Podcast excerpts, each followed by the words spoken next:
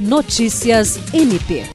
O Ministério Público do Estado do Acre expediu nesta terça-feira, 22 de novembro, a portaria PGJ número 1306, que institui a Comissão de Ética dos Servidores da instituição. A comissão tem a finalidade de contribuir com a execução das normas do Código de Ética e de Conduta dos servidores do Ministério Público do Estado do Acre e agir na prevenção e na apuração de eventuais desvios de conduta ética por parte dos servidores.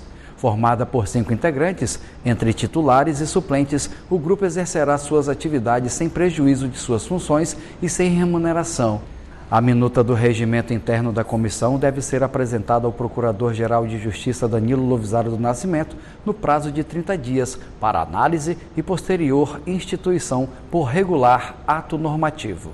Jean Oliveira, para a Agência de Notícias do Ministério Público do Estado do Acre.